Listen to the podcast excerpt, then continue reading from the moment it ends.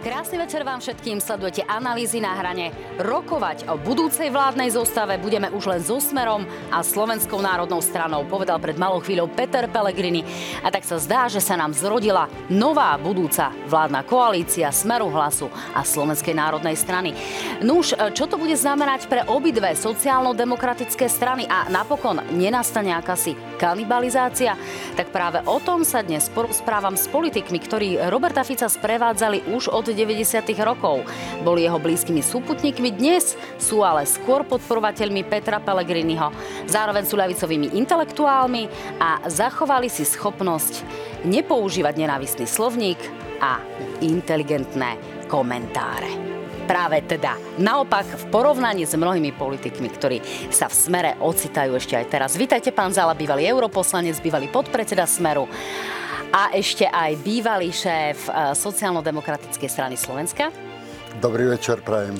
Vítajte aj pán Peter Weiss, v podstate komentátor, publicista, spisovateľ, bývalý šéf strany demokratickej ľavice, strany sociálno-demokratickej alternatívy a ešte bývalý veľvyslanec v Maďarsku a v Českej republike. Tak, snad som nič dôležité nevynechala. Nič ste nevynechali, ďakujem pekne za pozvanie a pekný dobrý večer želám všetkým. Dámy a páni, sledujte aj náš facebookový profil Na hrane TV Joj, naše podcasty, stránko noviny.sk, noviny Joj.sk a www.joj.sk. No, páni, tak som rada, že ste tu, pretože ste toho naozaj v sociálno-demokratickej politike dosiahli dosť, ale vypočujeme si práve slova Petra Pellegriniho, ktoré zazneli len v podstate pred malou chvíľou. Nech sa páči. Predsedníctvo Hlasu dnes jednomyselne rozhodlo o tom, že Hlas bude ďalšie rokovania o vládnej koalícii viesť so stranami Smer, sociálna demokracia a Slovenská národná strana. Slovensko potrebuje po voľbách stabilnú a zodpovednú, odborne schopne pripravenú vládu, ktorá nebude riešiť vlastné spory, ale od prvého dňa bude pracovať pre ľudí. Dať dokopy konzervatívcov, liberálov, progresívcov a sociálnych demokratov už od začiatku, ale ešte raz pripomínam, sledujúc aj komunikáciu jednotlivých predsedov strán alebo ich členov, útoky navzájom, už podozrenia z prania peňazí nelegálnych pri výstavbe domu a neviem čo všetko, nedávali vôbec ani len nádej, že by tu mohla vzniknúť normálna vláda, na ktorú by sa ľudia mohli spoľahnúť a ktorá by ich neotravovala svojimi šarvátkami. No, pán Zala, vy teraz chodíte často po médiách a v podstate ste takým tým zástancom toho možno, aby Peter Pellegrini urobil vládu práve s takouto druhou časťou politického spektra. Je toto začiatok politickej samovraždy a politického konca Petra Pellegriniho? No to je ťažké samozrejme predvídať, ale keby som to zobral čisto z analýzy, ktorú si ja viem urobiť, tak podľa mňa je to horšia perspektíva pre Hlas ako tá, aká by bola s koalíciou, keby sa zostavila z PS. Nehovorím o ostatných, samozrejme, partneroch, tam tie riziká sú, ktoré Peter Pellegrini spomínal, ale ja keď sa na to pozriem tak z hľadiska perspektívy pre Slovensko, ako aj z hľadiska perspektívy pre Hlas ako sociálnu demokraciu, tak si myslím, že to nie je dobrá voľba.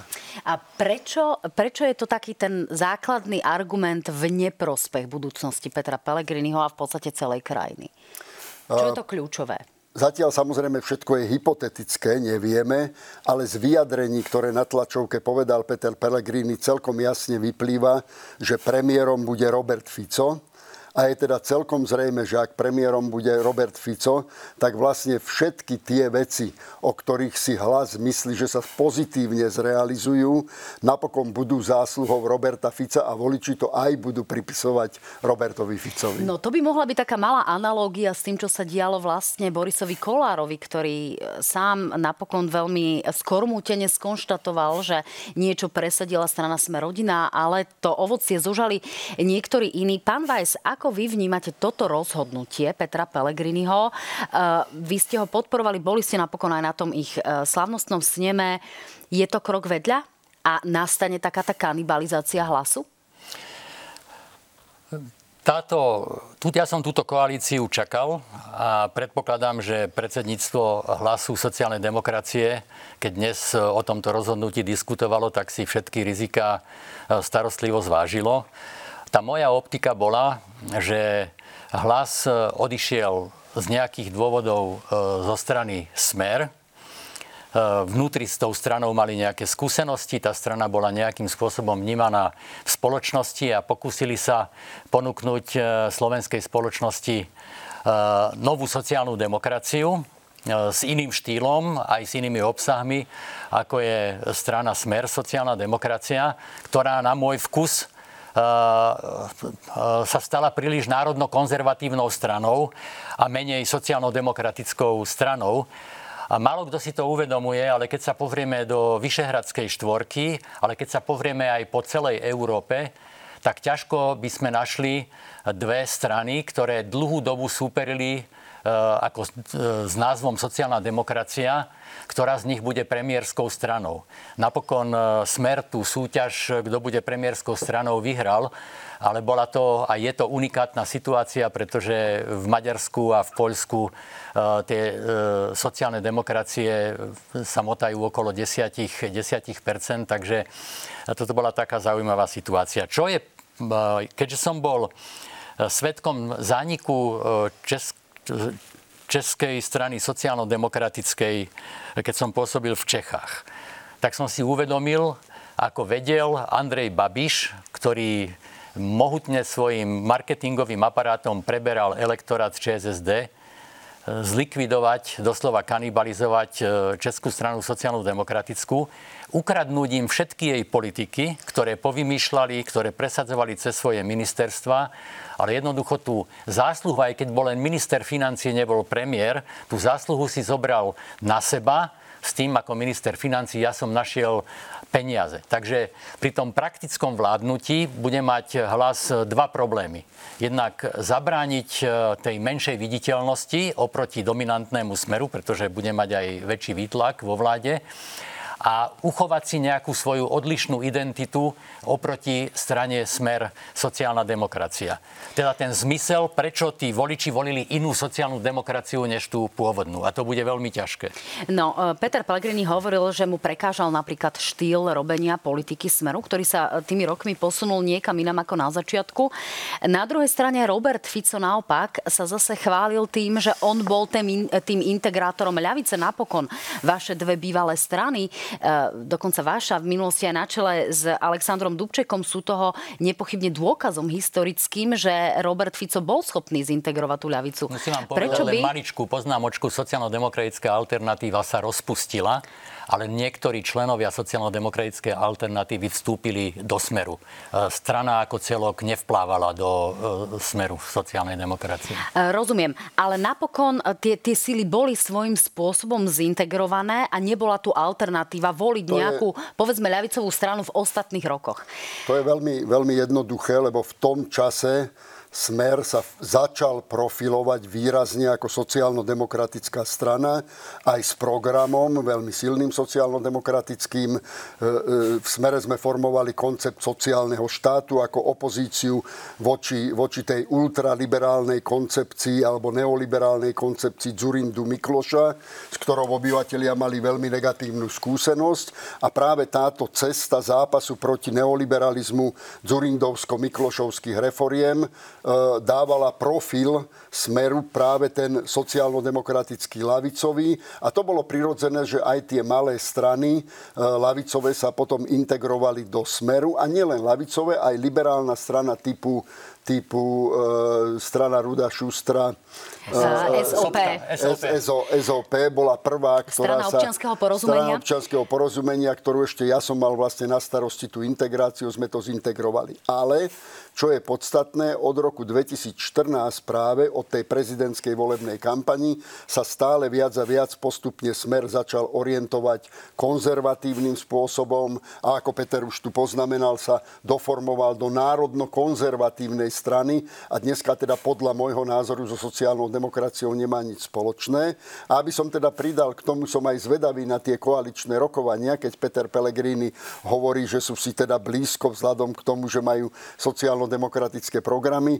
Ja som od Smeru za posledných 5 rokov nečítal jeden sociálno-demokratický bod, program alebo víziu Slovenska. No tak budeme zvedaví, čo bude tým kľúčovým momentom alebo tou kľúčovou tmelom.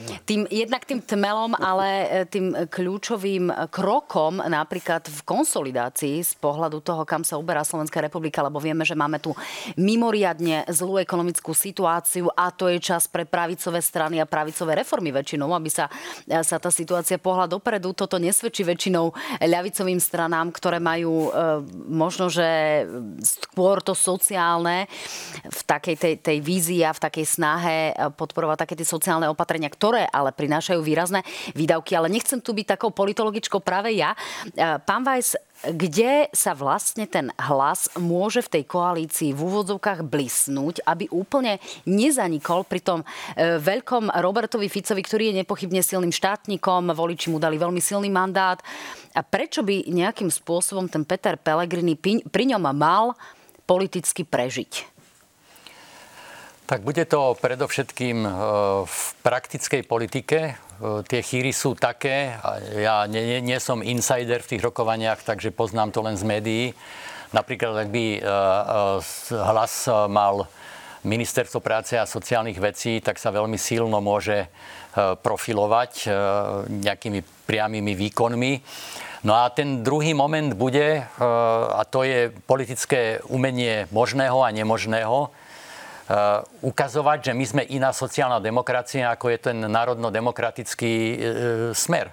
A to bude veľmi zložité, pretože to bude treba ponúkať aj nejakú ideológiu, aj nejaké hodnoty komunikovať. Pretože ak sa nebudú odlišovať, no tak jednoducho ľudia ich budú vnímať ako sociálno-demokratickú vládu, v ktorej je príväzkom klub Slovenskej národnej strany. Skoro som povedal Slovenská národná strana, pretože to je tiež veľmi čudná koalícia. To máme také malé národno-konzervatívne a neviem, aké prívlastky by som k tomu dal Oľano. No a ak tam v tom prípade bude Peter Pellegrini fungovať z pozície predsedu Národnej rady, tak bude musieť ukočírovať tieto, no, nazvime ich možno osobnosti alebo individuality, kde z tých 10 členov poslaneckého klubu je 9 mimo poslaneckého záberu Slovenskej národnej strany, pretože sú to rôzni zástupcovia rôznych iných strán, čiže nebude to mať paradoxne v tom parlamente napokon ešte ťažšie a nebude on tým vyvažovateľom tých rôznych konfliktov? To bude aj imidžový problém pre obe strany, ktoré majú názov sociálna demokracia, pretože v tom klube Slovenskej národnej strany sú náboženskí fundamentalisti, odporcovia Severoatlantickej aliancie a tak ďalej.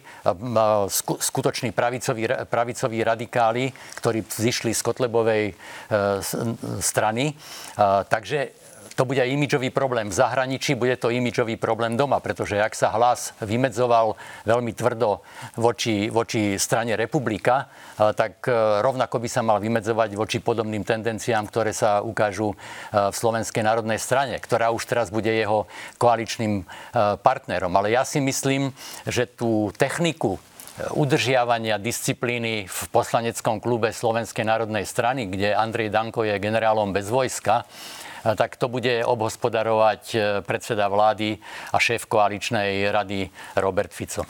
No napokon tie problémy, ktoré by sa mohli generovať vo vzťahu k zahraničiu, tu už Smer v minulosti mal. Bola to vláda 2006-2010, kde aj európski socialisti veľmi jasne a rázne komunikovali, že majú obrovský problém s Jánom Slotom a jeho Slovenskou národnou stranou. Vtedy ešte tie signály tu prichádzajú aj teraz.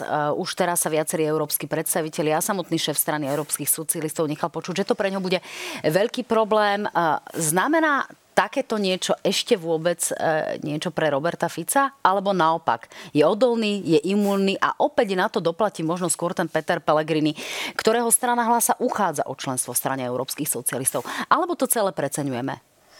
Nepreceňujeme to z hľadiska európskeho. To nepreceňujeme, pretože áno, dokonca ja som bol účastný tých rokovaní o vylúčení v tom čase Smeru kvôli koalícii s SNS.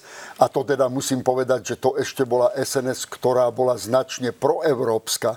Mala síce silný národný rozmer, aj taký konzervatívno-národný rozmer, ale stále to nebola extremistická strana. Bola to strana, ktorá mala vyslovene, a dokonca treba povedať, že Ján Slota aj počas celého toho vládneho obdobia rešpektoval práve najsilnejšie integračné kroky, ktoré Slovensko urobilo. Schengen, eurozóna, to bolo za čias, keď bol vo vláde Jánu Slota. Tam bola tá obrovská kritika skôr z pohľadu útokov na menšiny. A vulgárneho slovníka. Prepáčte. No nie, to je princíp, ktorú majú sociálno-demokratické strany, že s extremistickými stranami sa z princípu nerobí vládna koalícia. A SNS v dnešnej podobe s tými ľuďmi, ktorí sú v poslaneckom klube, to už Peter naznačil, tam máte fanatických klerikálov napríklad, máte tam konšpirátorov rôzneho charakteru, máte tam odídencov z Kotlebovej ľudovej strany. Čiže to je niečo, čo bude pre sociálnych demokratov neakceptovateľné z tohoto pohľadu. A určite to bude viesť k rokovaniu o vylúčení Smeru.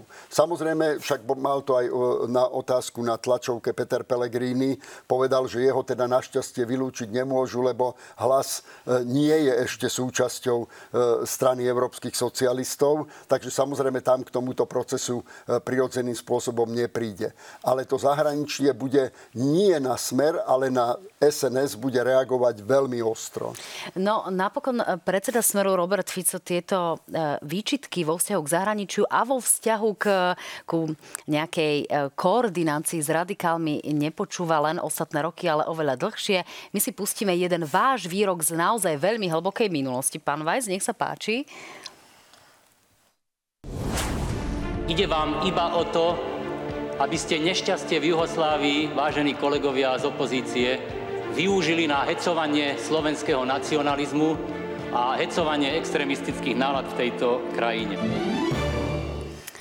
Tak to bola naozaj hlboká minulosť a boli to slova o tom, že teda naozaj radikálny nacionalizmus, ktorý bol v parlamente prítomný, je niečím, čo je škodlivé. Skúste si spomenúť možno, že na tento výrok? Radikálny nacionalizmus a extrémizmus je vždy škodlivý. Aj keď sú pokojné časy a najmä teraz, keď pozeráme, že celá Európa je v turbulenciách, takmer vo všetkých európskych krajinách sa menia politické mapy a tí radikáli sa dostávajú a extrémisti do popredia. A my sme štát, ktorý je vo veľmi krehkej situácii. Máme vojnu na hraniciach, máme veľmi zložitú finančnú situáciu, ekonomickú situáciu. Zaostávame v plnení plánu obnovy. Zaostali sme v tých posledných 12-15 rokoch sme zaostali za vyspelými členskými krajinami Európskej únie. Musíme paralelne robiť modernizáciu, musíme investičný dlh vyriešiť, musíme dobehnúť tieto krajiny. A v takejto situácii mať politikov, ktorí sa sústreďujú iba na kultúrne vojny, ktorí sa sústreďujú na nejaké smiešné témy s malým spoločenským dosahom a nesústreďujú politickú kapacitu na riešenie tých kľúčových problémov, pretože ak po 4 rokoch táto vláda neukáže, že v tých rebríčkoch Európskej únie, OECD sme poskočili, a tak to bude prejav neúspechu tej vlády, aj keď tie 4 roky vydrží. Pán Weiss, ja sa chytím práve tých reforiem, o ktorých ste teraz hovorili, a potrebe reforiem. My vieme, ako napokon skončila zdravotnícka reforma, s ktorou prišla pani ministerka Kalavská vo vláde Petra Pellegriniho. Podporili ju samotný Smer a to v ňom Peter Pellegrini ešte fungoval.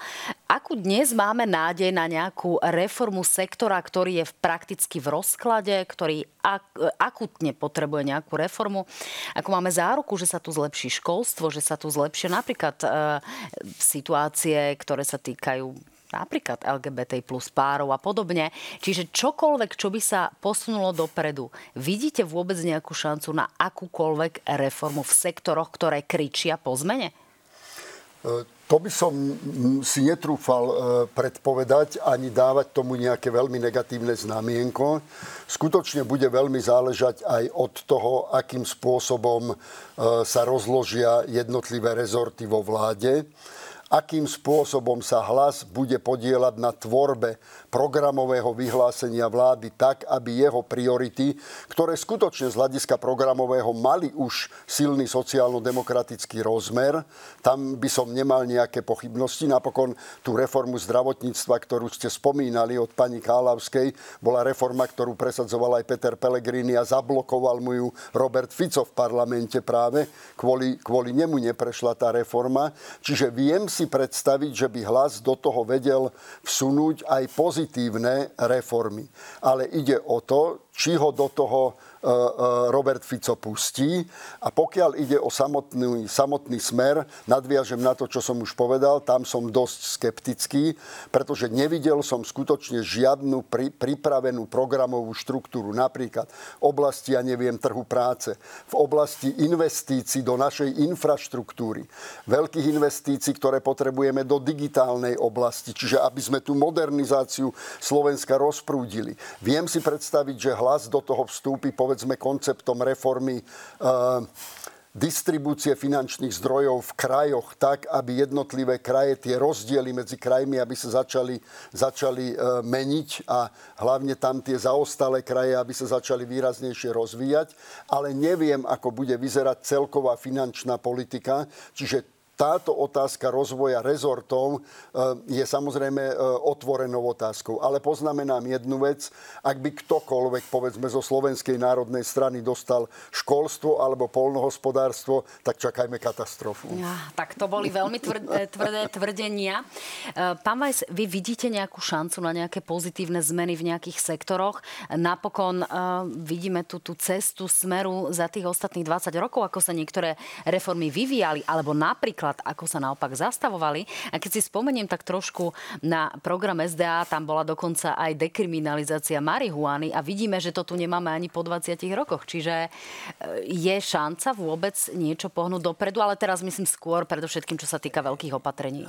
Ja si myslím, že nadviažem na to, čo povedal Boris Zala, že Smer má dobre premyslenú koncepciu posilnenia regiónov, redistribúcie zdrojov, Hlas. Rokovali sme o tom aj na seminároch Inštitútu sociálnej demokracie.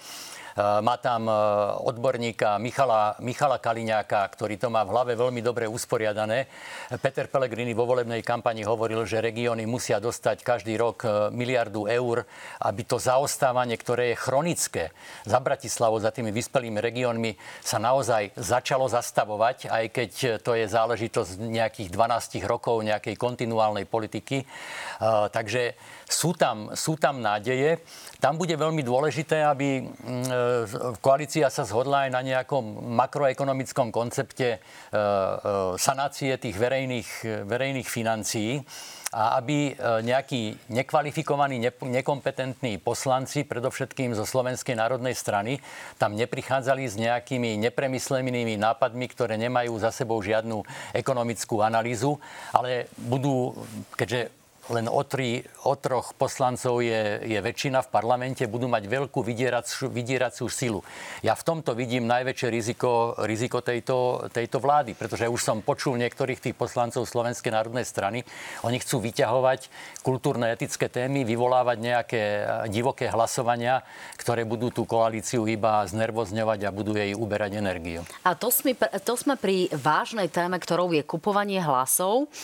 A ak sa na to pozrieme globálne, tak to je téma korupcia. Páni, naozaj tu bol obrovský odpor strán, ktoré sa teraz aktuálne presúvajú práve do opozície vo vzťahu k Smeru práve na otázke korupcie. Práve na tom, že tu máme 130 osôb spájaných s bývalou vládnou garnitúrou, ktoré sa nejakým spôsobom mohli podieľať na rôznej trestnej činnosti, na páchaní korupčných deliktov. 40 rozsudkov tu máme, ktoré hovoria o tom, že tí ľudia sa buď priznali, alebo boli právoplatne odsúdení. Nebude tým spojivom naozaj ten problematické podhubie strany Smer a Hlas, povedzme korupčné činitele a boj proti korupcii, ktorý sa aktuálne zastaví? Takto to priamo neviem posúdiť, ale povedal by som to metaforicky, v takej metaforickej podobe. Na jednej strane Peter Pellegrini veľmi ostro aj vo volebnej kampani hovoril o tom, že sa nechce vrátiť k minulosti. Smer nazýval stranou minulosti.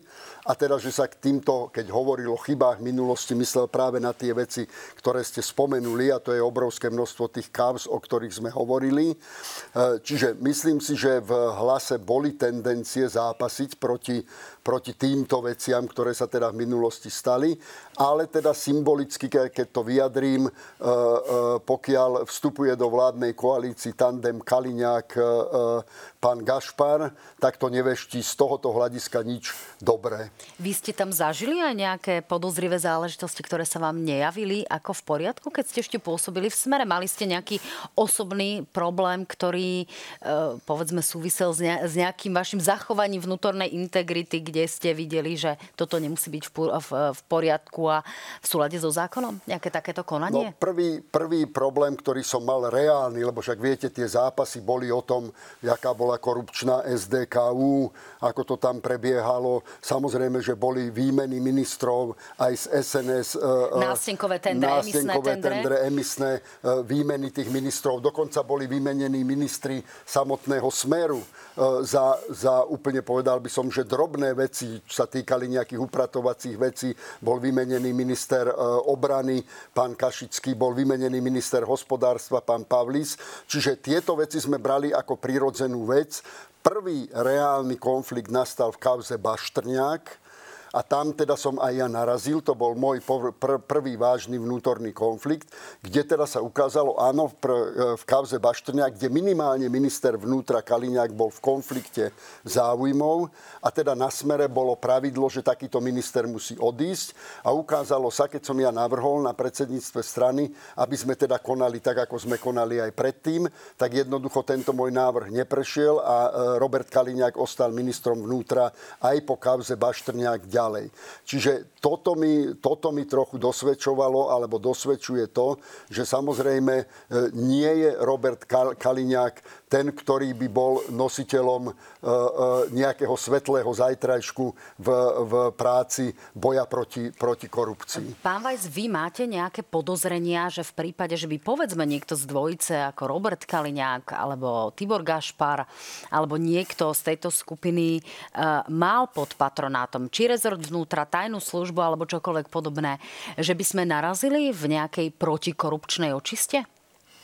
Nemôžem teraz hovoriť o žiadnych podozreniach, pretože tá zostava, ktorá vyjde z tých koaličných rokovaní, je pre mňa absolútne neznáma. Ale ja mám... Len v Hlase je vyšetrovaný pán Žiga napríklad, čiže tie prepojenia tam preukázateľne sú, nech sa páči. Ja mám len spomienku na Stranu demokratickej ľavice, keď bola vo vláde širokej koalície. Ako jej poškodili také podozrenia z klientelizmu a v podstate to bol jeden z hlavných dôvodov, prečo tá Strana demokratickej ľavice potom v tom roku 2002 dopadla zle. Teda pre ľavicovú stranu je veľmi nebezpečné, keď má stigmu, že je skorumpovaná alebo že má nejaké klientelistické aféry a myslím si, že súčasťou toho upokojovania situácie a získavanie dôvery, o ktorom sa hovorilo aj zo strany Roberta Fica po voľbách, ktoré sa vyznačovali niekedy aj brutálnou volebnou kampaňou, tak súčasťou toho upokojovania bude,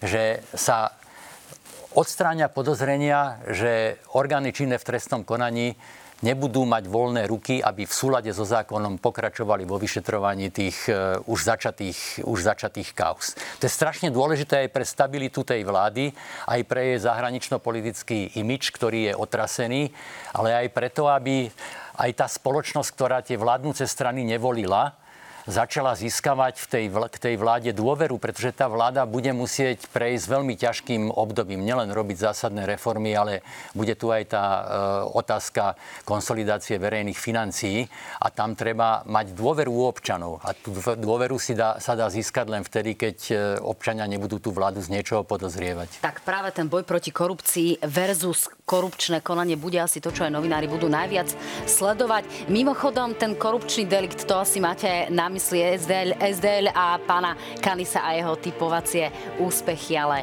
k tomu sa potom...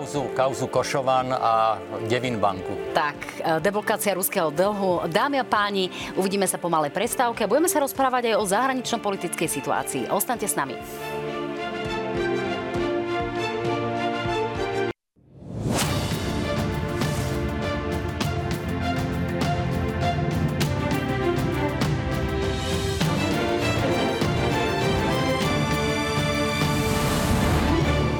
Opäť krásny podvečer, dámy a páni. Stále sledujete analýzy na hrane a mojimi hostiami sú stále dve sociálno-demokratické intelektuálne tváre, Boris Zala a Peter Weiss. Vítajte opäť. No páni, v tej prvej časti sme sa rozprávali viac o tej budúcej vláde, ktorá sa javí, že naozaj bude tou najpravdepodobnejšou, a to je vláda Roberta Fica, Petra Pellegriniho a Andreja Danka a jeho poslaneckého klubu. Poďme sa teraz na chvíľku ešte vrátiť k Michalovi Šimečkovi, ktorý vám dlho robil asistenta a vy naňho máte aj nejaký svoj pohľad, ale poďme si najprv vypočuť tie slová, ktoré boli reakciou na odmietnutie Petra Pellegriniho. Nech sa páči. V skutočnosti sa o mnoho skôr pravdepodobne už rozhodol pre Roberta Fica, pre Andreja Danka alebo Tomáša Tarabu. Zrejme ich spájajú o mnoho silnejšie záujmy. A na tom nemohla zmeniť nič ani akákoľvek veľkorysá naša ponuka, ani akákoľvek užšia koordinácia medzi tými troma stranami. Už len z toho, ako strana Smer išla do kampane, kde ich programom bola pomsta, bol revanš voči novinárom, vyšetrovateľom, prokurátorom, tak tam už vidím možno jeden potenciálny záujem. No, pán Zala, ako som spomínala, vy máte úzky pracovný vzťah s Michalom Šimečkom, aspoň teraz z minulosti. Peter Pellegrini povedal dve základné veci. Prvá vec je, že Michal Šimečka podľa neho ešte nie je zrelým politikom na to, aby dokázal teda kočírovať takúto vládnu koalíciu. Na druhej strane, že v tej vláde s Robertom Ficom je toho schopný presadiť viac z programu Hlasu.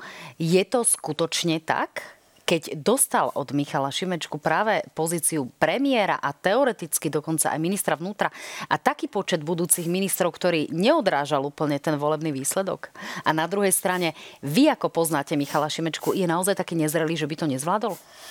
Nie. Myslím, že toto je naťahovačka o tom, kto je ako zrelý, nezrelý. Michal Šimečka má 40 rokov. Je to človek, keď už Peter Pellegrini sa takisto pohyboval v 40-ke v rôznych funkciách.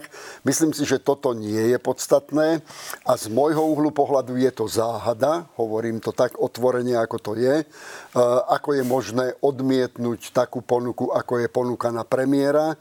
Keď ste spomínali teda to ministerstvo vnútra, tam skôr bol tlak, tam nebola zhoda, tam skôr bol to, že by to získal niekto z inej politickej strany, ako je Hlas alebo PSK, ale som presvedčený o tom, že tam bola aj ponuka na paritu vo vláde, čo je veľmi silná poloha, čiže mať toľko isto ministrov, ako by malo PSK. A navyše som presvedčený, že na stole na vyjednávanie bolo určite aj ministerstvo financií, takže neviem si predstaviť, v akej kombinácii ako premiér a minister financií by mal Hlas väčšiu šancu realizovať svoj program. Uvidíme, aké pozície bude mať Hlas SD vo vláde, ktorú vyrokujú najbližšie dni. Áno, exaktne práve Richard Sulík hovoril o tom, že by tu mala byť ponuka na ministra vnútra. Je pravda, že potom skôr šlo o takú akúsi kontrolu nad ministerstvom vnútra. Pán Weiss, zdajú sa vám tieto argumenty, ktoré použil Peter Pellegrini a práve to, o čom hovorí Michal Šimečka, za tak trošku falošným zastieracím manévrom na to, aby jednoducho si vyargumentoval vstup do tej vlády s Robertom Ficom? Aj pre mňa je tajomstvom, prečo takáto ponuka, ak bola na stole, sa neprijala.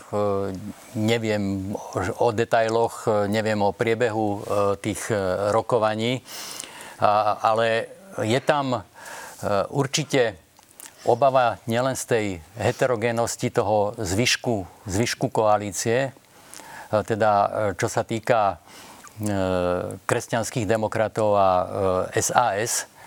A určite tam je obava z takého tvrdého libertarianizmu Richarda Sulíka, ktorý má svoje červené čiary. Ja si neviem predstaviť, aký daňový mix by sa mohol vymyslieť medzi Hlasom a SAS, keby Sulík trval na tých svojich dogmatických predstavách, ktorý je potrebný ten daňový mix, aby sa sanovali verejné financie. To sa naozaj neviem. Takže tam sú tam aj racionálne argumenty. Ono sa viacej hovorí o tých kultúrnych vojnách, ktorými hrozí kresťansko-demokratické hnutie.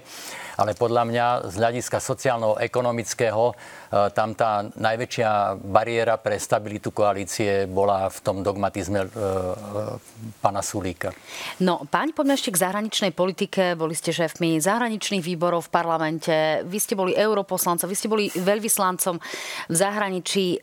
Ako čítate tú situáciu, ktorá aktuálne nastala medzi Izraelom a Palestínou, blízkovýchodný konflikt, ktorý sa rozhorel do nebývalých rozmerov, posledné roky ako keby ustal. My sme tu síce pred rokmi počúvali, že sú tu stále nejaké v úvodzovkách prestrelky, ale takýto obrovský konflikt je tu naozaj po 10 ročiach.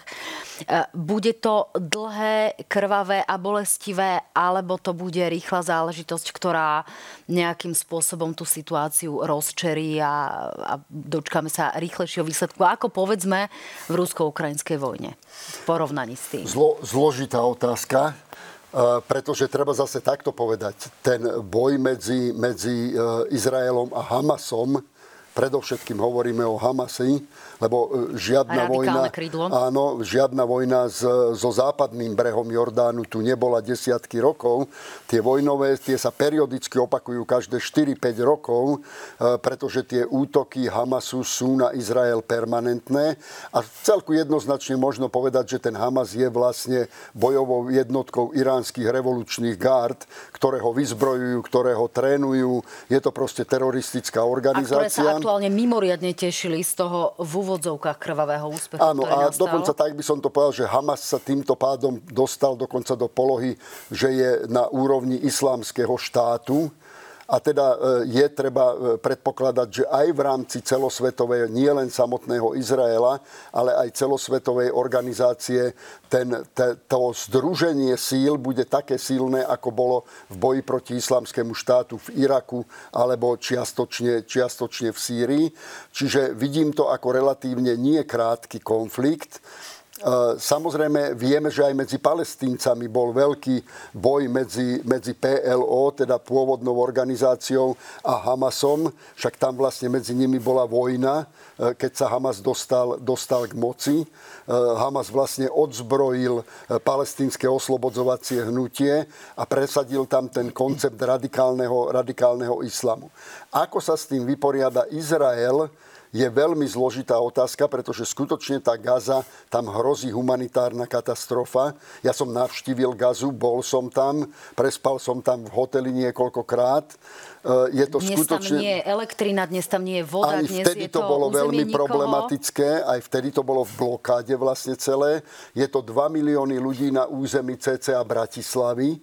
Si to tak predstavme, akože širšiu Bratislavu s 2 miliónmi obyvateľov.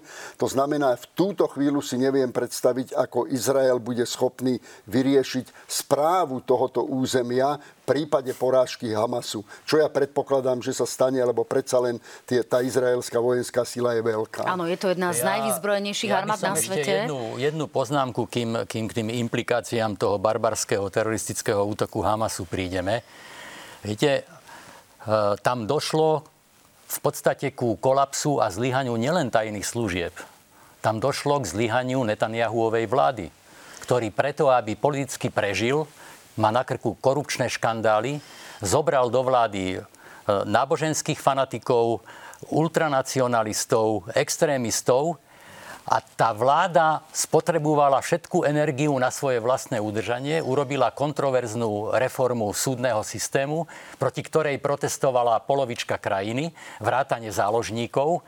A jednoducho do tej vlády sa dostali ľudia, ktorí na rozdiel od predchádzajúcich období nemali skúsenosť v armáde, nemali žiadnu kompetenciu v bezpečnostných otázkach a jednoducho túto vládu ten Hamas prekvapil, zaútočil na ňu vtedy, keď tam neboli v tej Gaze neboli žiadne izraelské vojska, preto mohol takýmto bezprecedentným spôsobom masakrovať. To znamená, že to hlavné poučenie z tejto krízy je, že ten volakedy silný izraelský štát vlastne nebol svojou vnútornou pripravenosťou schopný odolať takémuto prekvapivému útoku. A to bude mať konzekvencie, pretože Izrael je demokracia a to sa bude vyšetrovať, budú parlamentné komisie, ako mohlo dôjsť k tomu, že jednoducho buldozerom odhrnuli tie hranice, ktoré sa zdali neprekročiteľné a dovolili zmasakrovať obyvateľstvo. A čo sa týka toho vývoja, ja sa veľmi obávam, že ten Hamas, ktorý teraz triumfuje a naozaj správa sa ako ten islamský štát, tak zobral si tých ubohých Palestíncov, v mene ktorých vystupuje a hrá sa na bojovníka za slobodu, vlastne ako rukojemníkov. Pretože v tom Izraeli, samozrejme, keď tí ľudia v priamom prenose videli, ako im masakrujú príbuzných, ako znasilňujú ženy, ako pre mňa najšokujúci obraz bol, keď tie malé deti ukazovali, dvoj-trojročné ukazovali ako psíkov v klietkach. To je čosi tak nepredstaviteľné. Chválili sa v celom svete. To znamená, ten Izrael bude mať veľkú vôľu teraz. Vznikla tam vláda z opozície aj z vládnej koalície, vojnová vláda. Bude mať veľkú vôľu tvrdo potrestať tento útok. Otázka je, aby, ako jeden komentátor upozornil, aby nepadol Izrael do takej pasce, ako kedysi George Bush mladší padol do pasce po tých teroristických útokoch 11. septembra, že urobil vojnu proti teroru a potom to malo katastrofálne dôsledky pre Spojené štáty americké. To znamená, zrejme do toho vstúpia aj zahranično-politické záujmy, pretože sú podozrenia, že Irán je za tým, ale sú veľké obavy, že by to mohlo zasiahnuť aj ceny ropy v tých ďalších konzekvenciách. Teda máme na krku ďalší komplikovaný konflikt, ktorý bude mať globálne implikácie. No skúste aspoň jednou vetičkou úplne na záver. Globálne implikácie, očakávate nejakú ďalšiu veľkú migračnú vlnu, ktorá sa posunie smerom k Európe a ktorá vygeneruje ďalší problém, ktorý nevieme aktuálne riešiť ani ako Slovensko, ani ako Európa. Jednou vetičkou, pán Zala. Myslím, že v súvislosti s touto vojnou Hamasu proti Izraelu nie, že tu nám nič takéhoto charakteru nehrozí. Ak skutočne hrozia veľké migračné vlny, tak sú to predovšetkým hlavne ekologické dôsledky v Afrike, ktoré môžu nastať po tom radikálnom oteplovaní, pretože to ľudí, ktorí masovo začnú hľadovať, tak ich to vyháňa z toho územia, kde žijú, a samozrejme oni chcú postupovať tam, kde majú v predstave svoje, že je blahobyt, a chcú mať podiel teda samozrejme na tom blahobite. Ale nemyslím si, že táto vojna by k tomu viedla. Jedno vetičko ešte, pán Weiss. Podľa môjho názoru sa destabilizuje situácia na celom Strednom východe a tie nádeje, že Izrael sa bude zbližovať so Saudskou Arábiou, s ďalšími arabskými krajinami, jednoducho pôjdu preč a podľa mňa zhasla nádej na dvojštátne riešenie toho izraelsko-palestínskeho konfliktu. Tak páni, ďakujem pekne, nekončíme optimisticky, snáď optimisticky niekedy na budúce. Dámy a páni, ďakujem pekne, že ste nás sledovali, veľmi sa na vás teším vo štvrtkovej Na hrane. Majte sa fajn, pekný večer.